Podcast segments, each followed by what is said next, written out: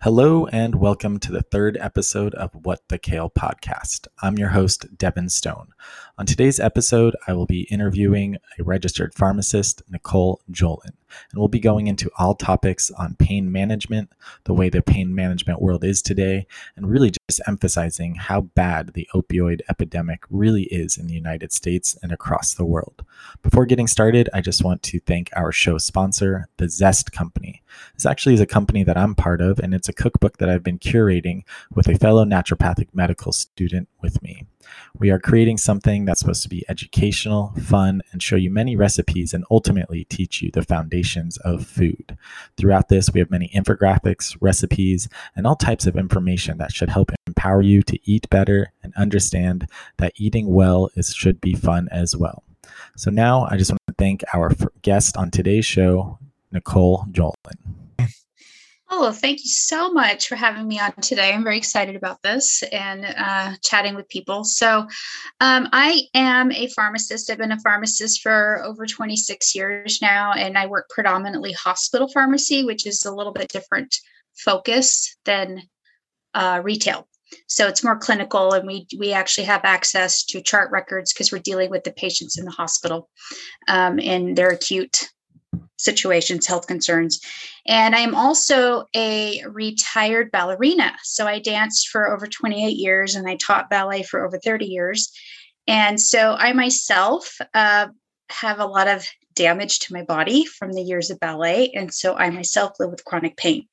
And in my own journey going through the healthcare system as a healthcare provider, I just learned that the education was very lacking from doctor to patient and everybody in between that helps with chronic pain management. And I don't like to really use the word management. I prefer to use the word mastery because I think it can be mastered. And so I felt like I have this calling to help educate people on options that are natural solutions. Because in my own personal journey, I found that we needed more help and support in this area, and doctors just don't have time with their caseloads to be able to do this level of education. And so that's where I come in.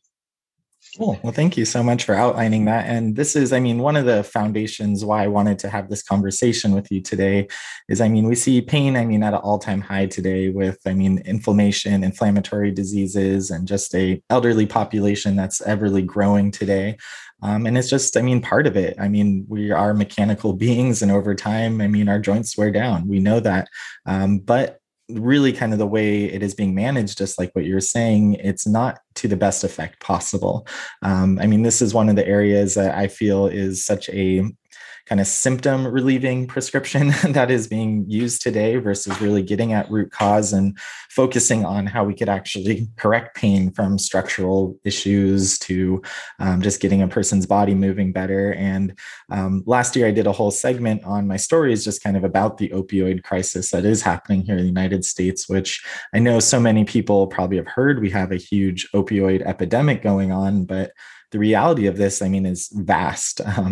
Just looking at some of the statistics here, 2019, there's 153 million prescriptions of opioids dispensed. And out of every 100 people, that's about 46.7 people. So it's about almost half the people are almost getting prescriptions, or that amount of prescriptions are given out in the United States. And then when we look at just drug overdose today, there's 64,000 drug overdoses in 2016, and 2/3 of these are linked to opioids. So, these are just some of the statistics. If you dive into some of these on the CDC website or other places, they'll just start blowing your mind. Just how overused these are, and really mostly just for the effect of just masking pain symptoms, but not really correcting what is going on with the patient. So just want to kind of start. We should just define really what is pain. Would you be able to highlight that for our people?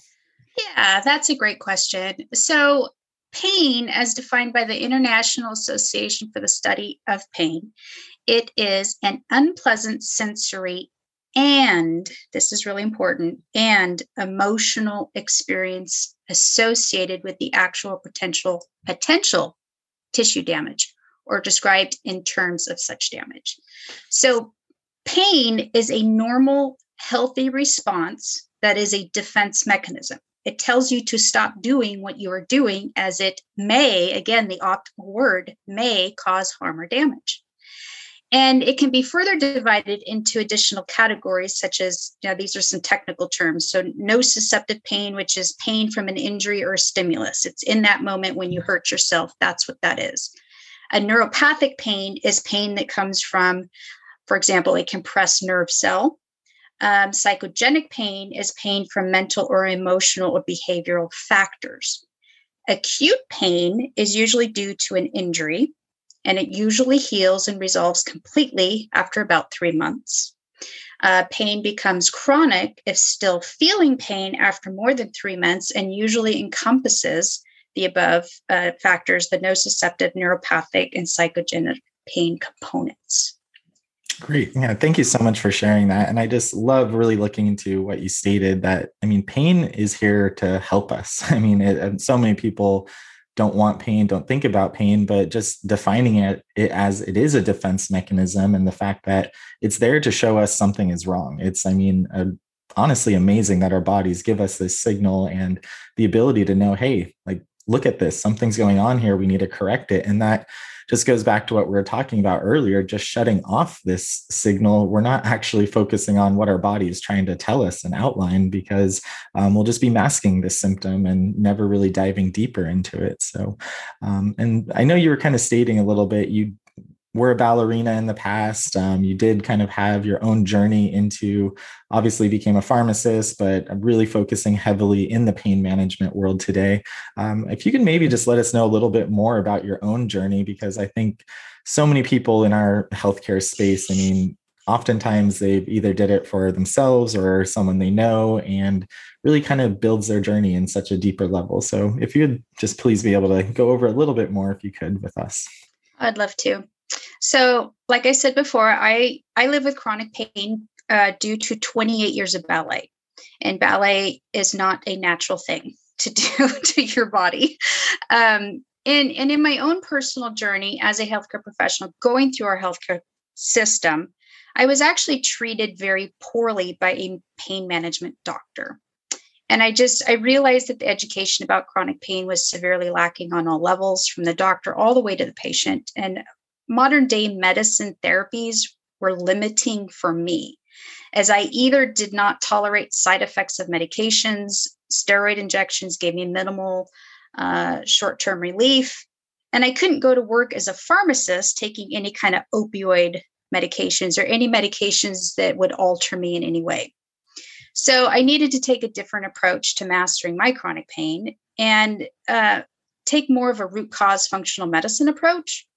So my pain issues are structural in nature. I personally have 10 compressed degenerating vertebrae, 9 bulging discs, bridging bone spurs, and scoliosis. And this is all from the T5 to the L2 level, which is actually very rare because it's all in the thoracic spine, which is protected by your rib cage. So you typically don't have the kind of range of motion that you would have in the cervical or lumbar regions of your spine, where you would get more wear and tear. And I have nerve compression at the T7-8 level, and I actually have a spinal cord stimulator in my spine to control that nerve pain because it's inoperable. I learned that for me, it takes multiple natural solutions to keep my pain in check. So I use routine practices like chiropractic care, massage therapy, fascia release, exercise, nutrition, sleep, physical therapy if I feel like I need it. And I found that just one therapy alone isn't enough. And you kind of have to attack chronic pain from multiple directions in order to have success. And I also learned how to perceive pain differently and stop the trauma response that made me fear moving. And so chronic pain can create a very automatic pain response inside your brain. It can become very deeply tied to your negative emotions and past memories. And recognizing and breaking this automatic response is one of the keys to living pain-free. So you change your perception. Pain is, like I said, a normal sensation. It's a healthy defense mechanism. So if I twist wrong and I go, ouch, okay, yeah, I know I shouldn't do that, and I did it anyway, of course it's going to hurt, but I stopped doing it. So I'm okay, right? You stop doing the movement or the thing that was causing you pain. So in essence, you kind of have to learn to retrain your body to move in a way that doesn't hurt. Great. And thank you so much for giving us a little bit about your story. I mean, I think so many people could probably connect with that and, I mean, have similar journeys and looking for alternatives. And that's, I mean, exactly why we're doing this recording today to, I mean, show people that there are other ways of really working on this. And I love the fact that you also just stated, I mean, just how much correction of the actual structures you are working on in your body. For us in the naturopathic medical world, I mean, the way we're trained, we do get fully trained in physical medicine. So chiropractic, soft tissue manipulate or soft tissue work, also got trained in like craniosacral therapy and all these modalities of actually putting the structures back into place and releasing fascia. I mean, I've seen just so much great work happen to people. They walk into the office and walk out feeling dramatically different. And that's because we are putting their body back. Unfortunately, it does take a little more time. It is a lot more hands-on to do it this way, but we are correcting structure. And oftentimes that's the root cause of some of these pain signals that we're seeing. So however, like we do know, I mean, unfortunately with the average doctor's appointment today being 16 and a half minutes in length, this makes it very hard to accomplish this in the conventional setting. Not saying that doctors don't want to do this, because I firmly believe anyone that goes into the medical space, we're all here to help people. But unfortunately, that is the time that's allotted on average here in the United States. And it oftentimes does rely then more on a prescription-based model, which then the opioids oftentimes come into place. And people then have to keep working with these different medications for long-term to keep shutting off these signals of pain. But when this happens, I mean, what really are the long-term effects of using opioids on the body? Oh, another excellent question. So kind of going to the mechanics of how these medications work inside the body. So initially, when opioids are taken, and if they're being taken at higher doses than what is therapeutically necessary, opioids actually produce a very strong sense of euphoria. So the brain is flooded with these happy hormones like dopamine and serotonin. And over a prolonged period of time, the body begins producing more receptors for the opioids to interact with. These are called the mu receptors. So these are the ones that help to block the pain signal. And this leads to tolerance and increased need for more opioids because you have more receptors that are being created. And so this causes an increase in usage to reach the desired effect, putting a person at extreme risk for overdose or death. Your body will eventually deplete the stores of these happy hormones, the dopamine and serotonin, which can lead then to depression, insomnia, paranoia, confusion, hallucination, mood swings, and memory loss. And long-term use of opioids can trigger structural and functional changes inside the brain that cause users to lose much of their ability to cope with pain naturally without the use of pain medications. So in other words, long-term opioid use has been found to cause significantly decreased pain tolerance. Additionally, users begin to experience pain more intensely since they don't consistently have high levels of the opioid painkillers in their systems. So you have all of these structural changes, you have all this hormone imbalance that's happening inside your brain that kind of cause all of these long-term side effects. And so to summarize, your body produces more mu receptors, increasing your need for opioids. Your body is depleted of the happy hormones like dopamine and serotonin, and your brain structure and function changes, so your ability to cope with pain is less, making you hurt more. Wow. I think that's just so powerful for people to understand even. I mean, just long-term, it's taking away and even adding more pain. I think that's something people don't realize oftentimes when they start this whole program. And unfortunately, I don't think they fully or express that as well, even when they start their medication management for pain by starting an opioid, not realizing long-term wise, they're going to have to take more that's going to actually cause more pain down the road. And often, like what we were saying, they probably never even went to correcting the structure to begin with. So now it's just building a way bigger problem on a problem that was already there to begin with. Exactly. And it's just these opioids do have a purpose. They have a time and place, and it's more for short-term acute injury. Maybe you just had a recent surgery, that sort of thing.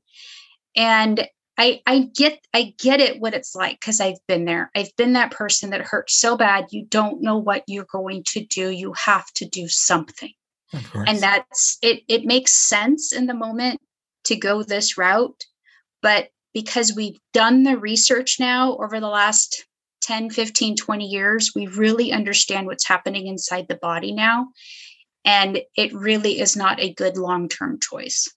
Definitely. And I'm so glad you brought that up, because I mean, that's one of the major aspects of the show, why I'm also talking with pharmacists, medical doctors, everyone in this field, because medicine is such a vast field. There's a time and place for everything, I truly believe. And just like what you said, I mean, for myself, if I broke my arm for the day, I'm most likely would get on an opioid at that time, because I don't want to be in pain or go into shock or have these more serious complications at that time. And it's beautiful to be able to have these type of interventions to help in this type of setting. So I think it really just takes, like what you said, to understand if it is an acute condition or where the patient's at, exactly where their pain load is at that given moment, but then still looking at what is the long-term solution for someone to help them truly get out of pain and heal their bodies. So I definitely just, always want to stress on that. And so thank you so much for bringing that up, because I mean, I truly do believe as well, there is definitely amazing use with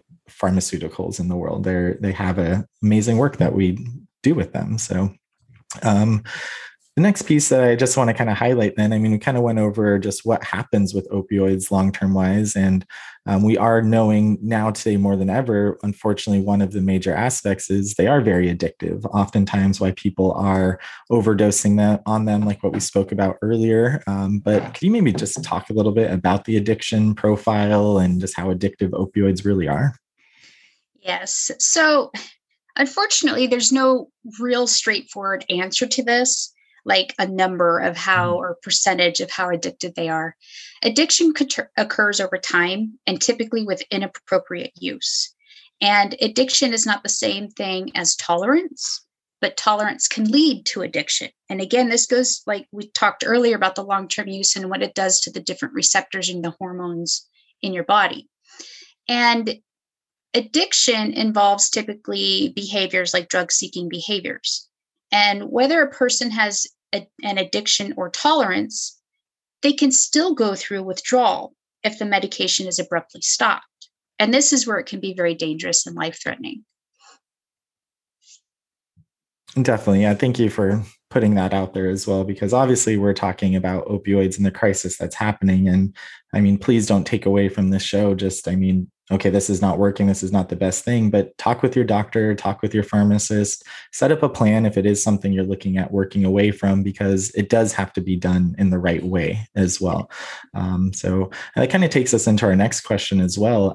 I mean, you are working obviously with patients on opioids, other medications. I mean, we see most people do take a variety of medications today. How do you, as a pharmacist, typically try to manage a patient's prescription plan? Oh, that's something I literally do every single day in my job. And I sit in an office next to the doctor every single day. And we go through every patient chart in the hospital. So every patient that's been admitted. And I do what's called a drug utilization review. So I look at every single medication they're on and I look for appropriateness. And so the doctor is trained to do the diagnosing. So they go through a whole set of skills where they're looking at labs, they're looking at data, and they come up with a diagnosis, and then they prescribe medications that are typically recommended for that diagnosis. My job as the pharmacist is to look at appropriateness of the dosing. So I look at liver function, I look at kidney function, I look at drug interactions, I look at everything else that could be, that could have potential problems for the patient if it's not dosed correctly. So that's what I do. And in general, the goal is always less is better. And so we try to optimize patients' medications as much as possible while in the hospital setting, because here we can do immediate testing, we can look at lab results, we can track progress and document and trend and watch and see how the patient's responding in a very controlled environment. But it can be challenging at times when you have multiple disease states to consider. So you might have congestive heart failure, you might have COPD or diabetes. And patients may require multiple medications. And the more you take, the more risk for drug-drug interactions, compliance issues, side effects can be experienced. And some patients, they come into the hospital possibly due to the medications that they're taking. And I've seen some, especially elderly people, coming in with 30 or more different medications that they take. And so they get confused. They might have forgotten to take a medication. And then there's compliance issues. And I mean, that ends up being why they're there. So we really try to go through and maybe minimize as much as possible. Do they really need to be on this particular medication? Is there something better? Is there a combination product? Is there something else that we can do to make it easier for this person and have less consequences in the long run? Definitely. Thank you. And I think, just utilizing that as a pharmacist is, so powerful today and so needed. I appreciate you for doing that type of work with everyone there. So, and at this point, I think hopefully we outlined, a pretty good picture for everyone of just kind of what is happening in the pain management field today, understanding, what this opioid crisis that we hear about all the time really is about. But now I kind of want to start talking about, what are some of the other modalities that, really can be utilized to help with management of pain, understanding ways you could kind of work on your body from a structural level or even from connective tissue level. So that we'll kind of start diving into here just to give some people some thoughts of maybe some other avenues to start looking into today. So let's just kind of start by talking about connective tissue and how it supports the body, how it works, like what is this? We can maybe kind of just start talking about connective tissue and your ideas and work behind that. Oh, I'm fascinated by this. So the fascia is the connective tissue system within the body. And typically when people think about connective tissue, they think about tendons and ligaments. Yes, that's part of it. But the fascia is literally what connects everything inside your body. It's this whole organ system that is just now being discovered, studied, and understood. The fascia is directly connected to chronic pain. Fascia is a completely enclosed system that connects everything from skin to bone, left to right, top to bottom, inside and out. It surrounds everything from bones, tendons, ligaments, muscles, muscle bundles, all the way down to the muscle fiber.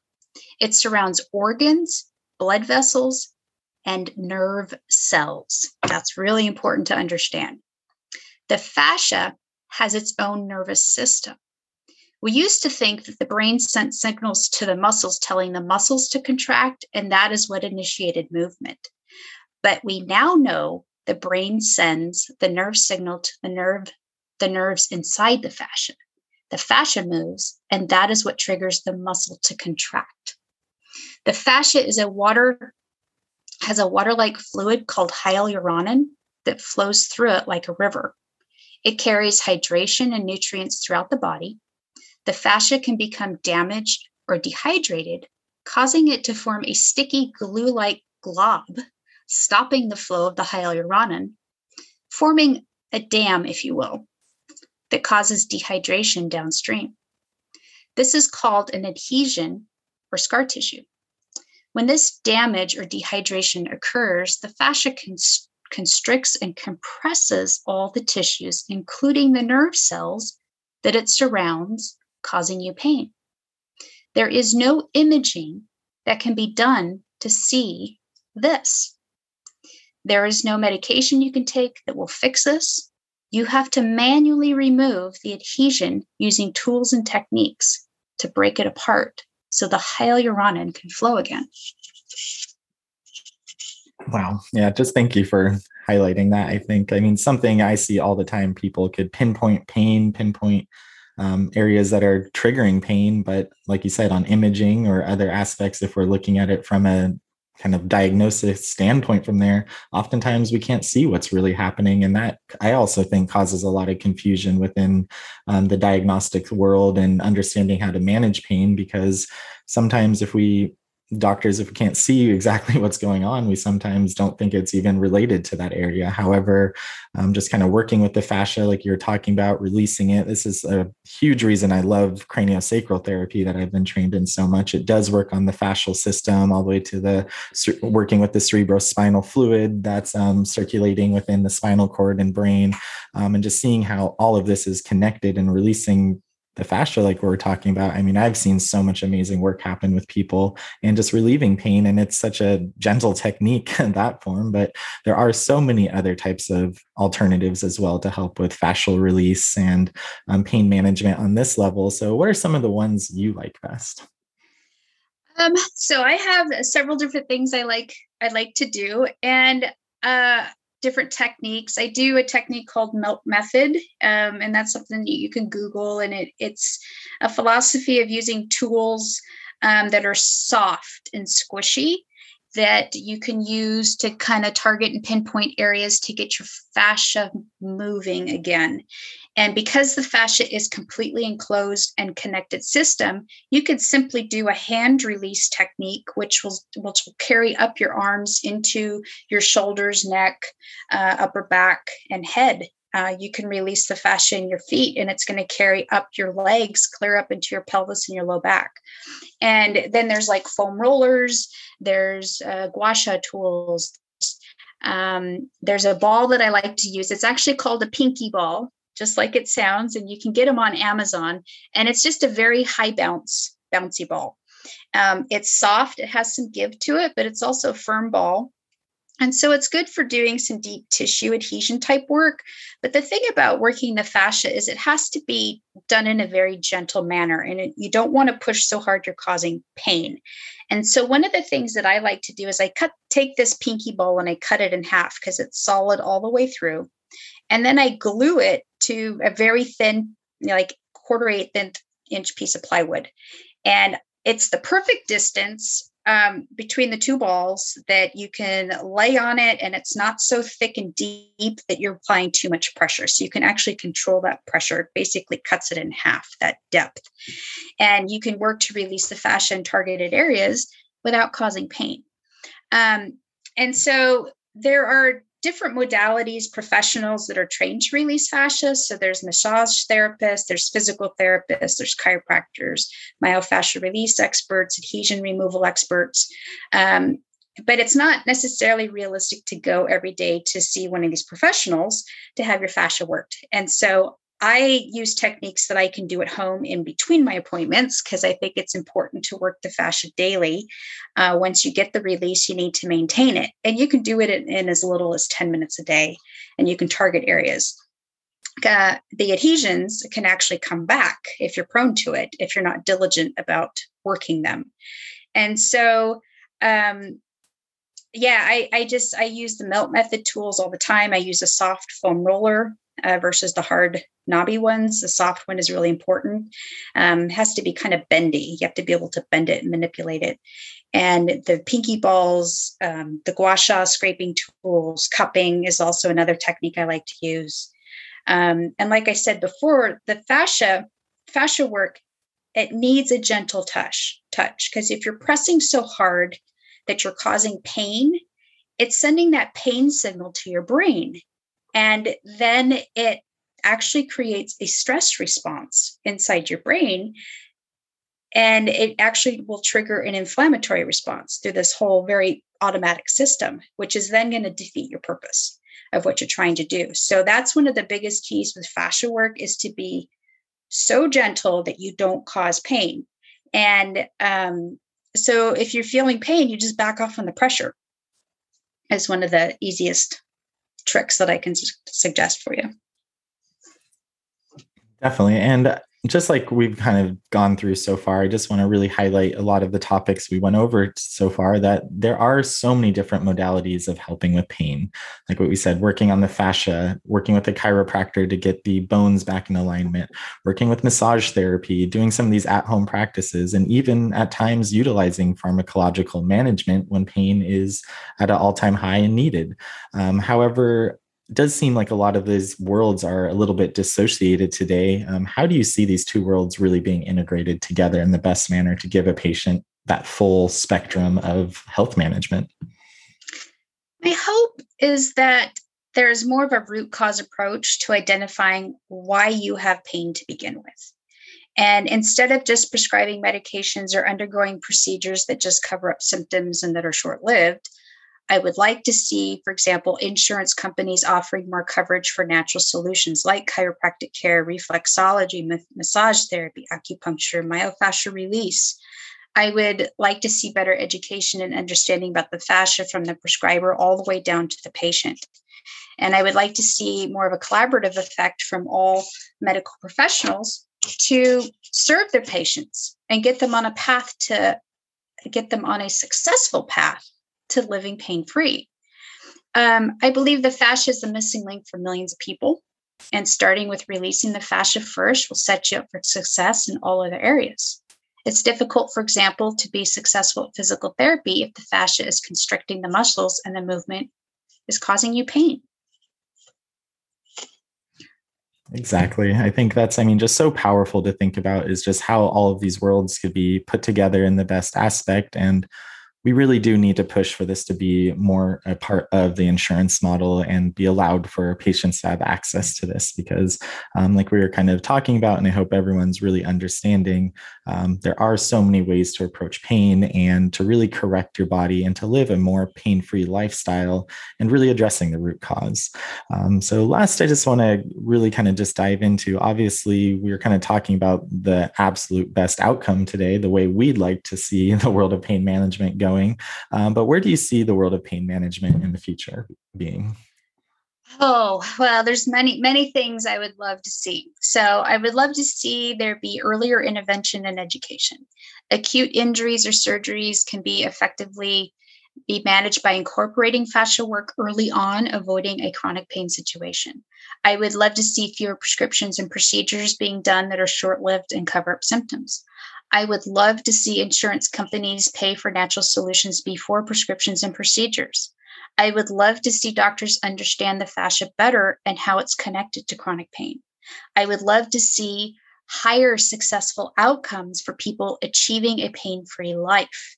This, I think, will take everyone working in the chronic pain world to come together and make this happen. Exactly. I know that's what we're all pushing for and exactly why I wanted to bring you on the show today, just for people to understand exactly what is going on and what solutions really are out there. It really takes, education and knowledge of all of this and even going to your doctor, hopefully one day, hey, I heard this alternative instead of staying on this medication and having that conversation because now you are empowered with this type of information that we're trying to transcend to everyone. And that's why I love these platforms and exactly why I wanted to start a podcast because yes, on Instagram, I'm able to put some short snippets of stuff, but really wanted people to have the ability to have a more in-depth conversation and listen to, experts just like yourself in this field to understand these different modalities, understand what is truly happening to their body, understanding what maybe the long-term consequences and outcomes could be if they are maybe staying in the same course that they're currently in. So I just want to say thank you so much for, everything that we've talked about so far. I know with pain being such a chronic issue today and people looking for alternatives, but really wanting to know what is the best alternative and stuff that works, stuff that doesn't work. I really think this, everything we spoke about was, amazing today. So thank you for all of your words of wisdom here. Thank you so much. I've enjoyed coming on and chatting with you about all this. I think it's really important. Like you said, people understand there are alternatives, there are options, and I'm here to help. I want to help. I figured a bunch of stuff out in my own journey. And one of the biggest things I learned was that there is a definite order that things need to go in to progress, getting the functionality of your body. And then there's what's going on inside your body, how to heal it, with healthy diet and sleep and then what's going on inside your brain and how you perceive pain and how to change a traumatized brain and emotionally, how to break the cycle. And so these are all things that I try to offer people tidbits of education and get people on the right path Exactly. And I'm sure many people are probably could relate to exactly what we're talking about or know someone in their life that most likely is in pain. But yeah, if anyone has any more questions or also would like to contact Nicole directly, if you could let them know, like, where's the best place to find you if they wanted to contact you, get some more information. I'll also put it in the show notes afterwards, but allow you for the people just listening in to hear as well. Well, I'm pretty easy to find. I have a website, www.nicolejolin. So it's NICOLEJOLIN.com. And if you are on Instagram or Facebook, my handle is the same. It's at Nicole Jolin RX, all one word. And the RX is the abbreviation for pharmacist. And I also, my email is EORX. And that kind of stands for essential oil because I use essential oils in my my own personal pain management plan. And so EORX at nicolejolin.com. Perfect. Well, thank you so much. And hope anyone listening does reach out, and we'll be just wrapping it up here today. So thanks once again for coming on the show. Thank you so much.